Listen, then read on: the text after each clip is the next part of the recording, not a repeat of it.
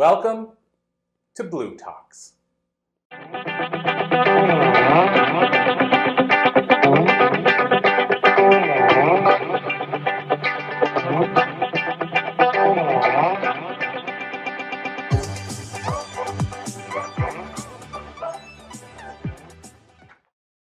Alrighty. So today I want to talk to you all about energetic impact. And so with energetic impact, I don't mean like greenhouse gases or the energy that's running through our walls. I'm talking about the energy within our bodies that we hold with us and our environment that we surround ourselves in. So to start off, I'm going to start with a story about myself um, and how I got into this work. So, as, as stated, I'm a mother of two. I also work full time as a paramedic in Ontario. Um, and I found myself in a situation a few years ago where I, I was getting it all.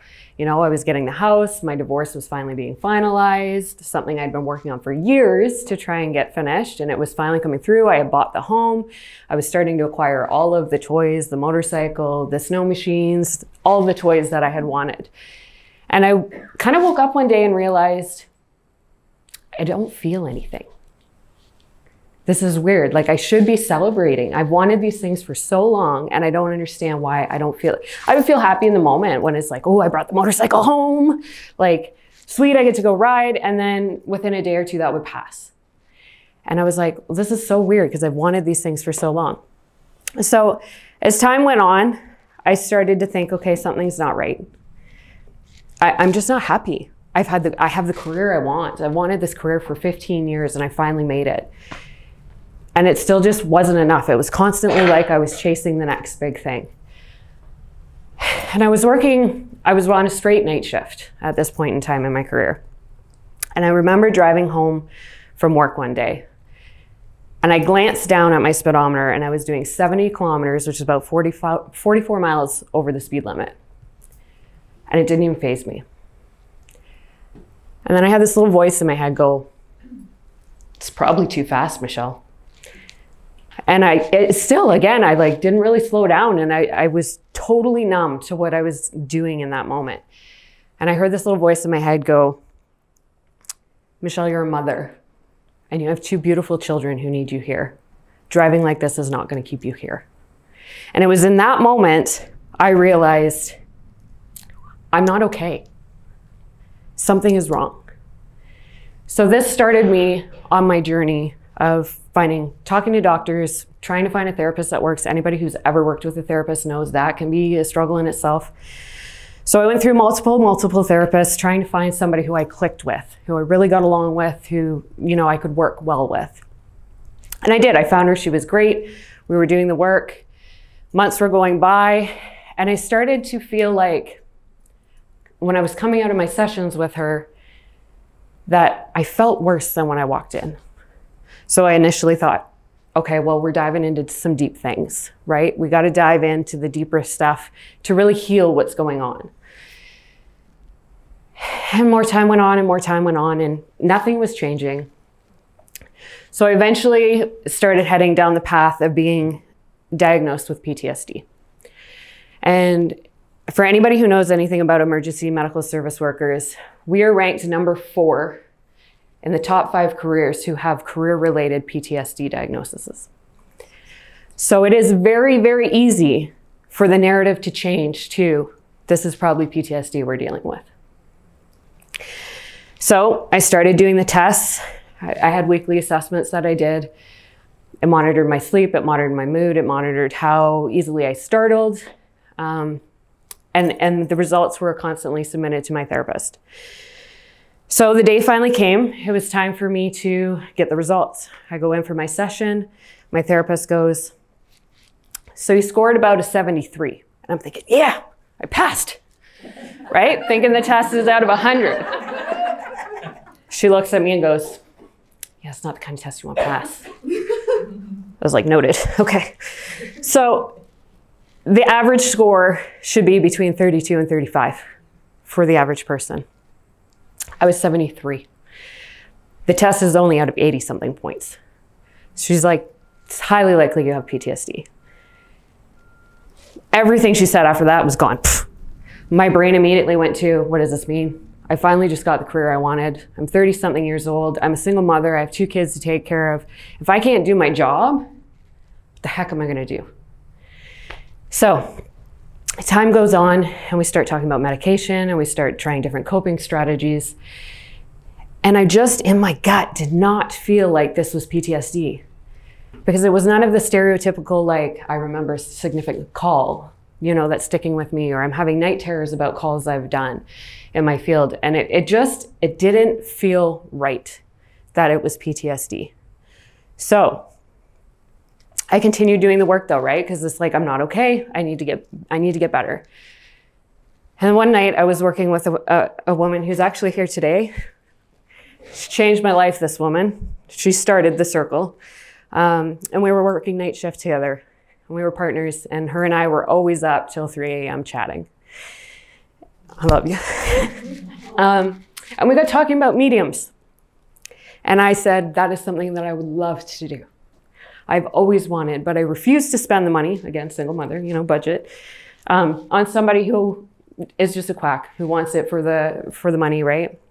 And she goes, actually, I know this girl. She is the real deal. I've used her before, and I can absolutely refer you if you want. That person was Lisa. So I said, yes, absolutely. I jumped. I jumped at the opportunity and I booked the appointment and I very impatiently waited for a month for my appointment. it's okay. I understand now. Um, anyway, the day came. I have my session with her. Had one appointment one appointment with this woman and so many things clicked for me. It was like a light bulb went off in my head. So, what I came to learn afterwards is that because I am such an empath and I'm so highly intuitive with energy, that being on the straight night shift, I was constantly working with addicts, overdoses, suicidal ideation, mental health issues, that being surrounded in that environment 24 7, I was actually taking it home with me because I didn't know how to cut cords. I didn't know how to protect my energy. So as soon as I learned that, and she gave me a couple coping strategies, within a week, I started sleeping better. I started eating better. I had more energy. I was able to show up for my kids better in a wholehearted place. It was mind blowing. So, this is what started the journey of me becoming an intuitive and a holistic healer and dealing with energy. So, my intuitive brain, it all clicked. But then there's the medical side of me. And I was like, okay, I get it. I get it intuitively, but this needs science. I need science to make this work in my brain.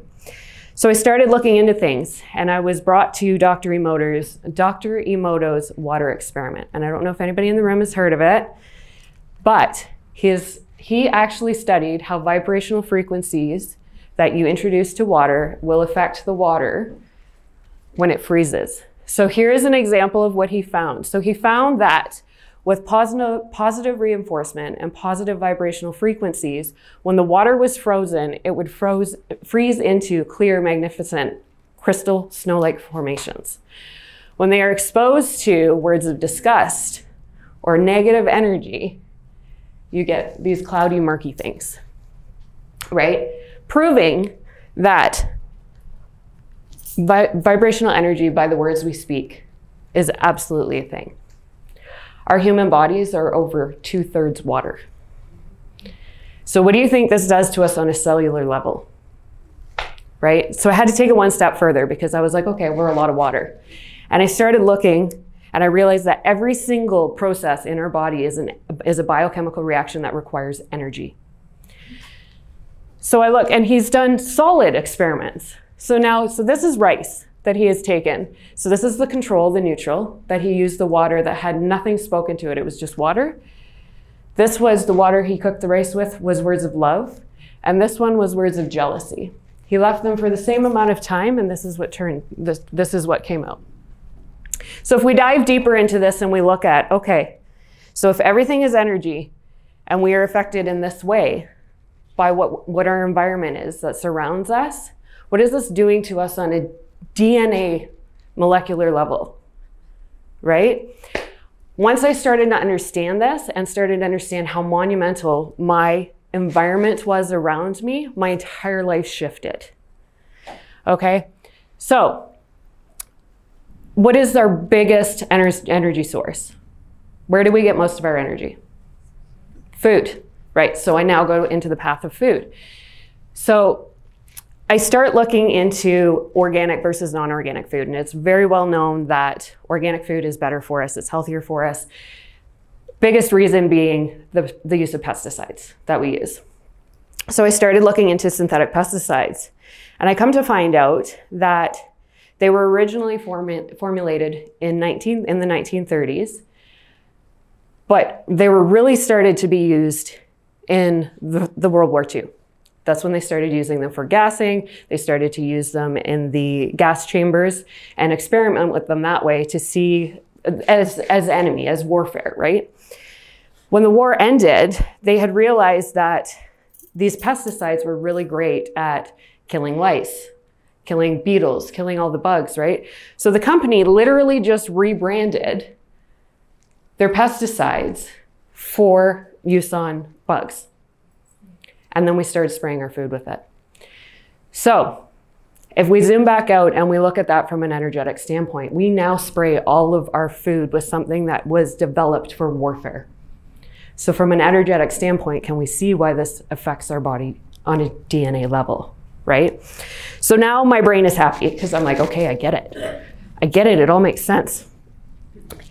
But one of the biggest things that came forward was um, the use of pesticides is heavily linked to ADHD. So I started looking at ADHD and I started looking at my story and how energetically they might be aligned. And I was taken to the great Albert Einstein, who was thought to have probably had ADHD, had that been something they could diagnose in his time.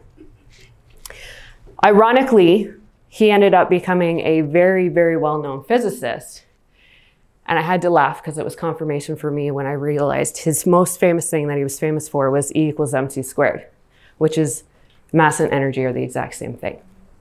And I was like, boom, there's my confirmation. I am on the right track.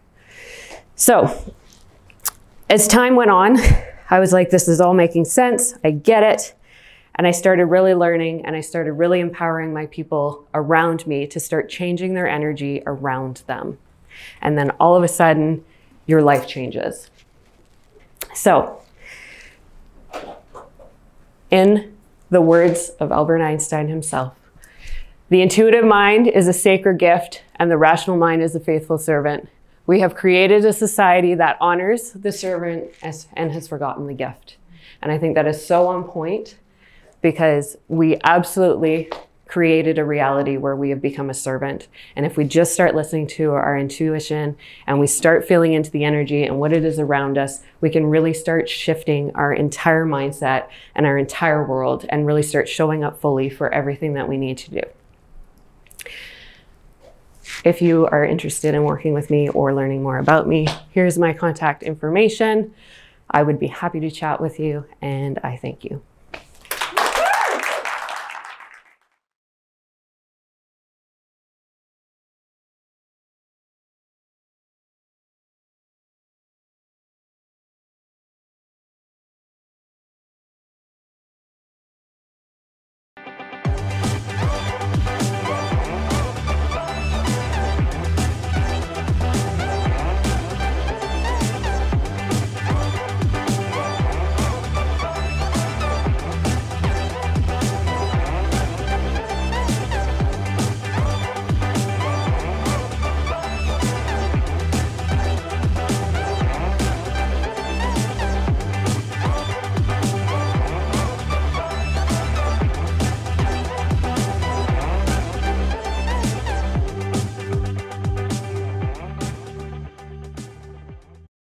Podcast is a part of the C Suite Radio Network.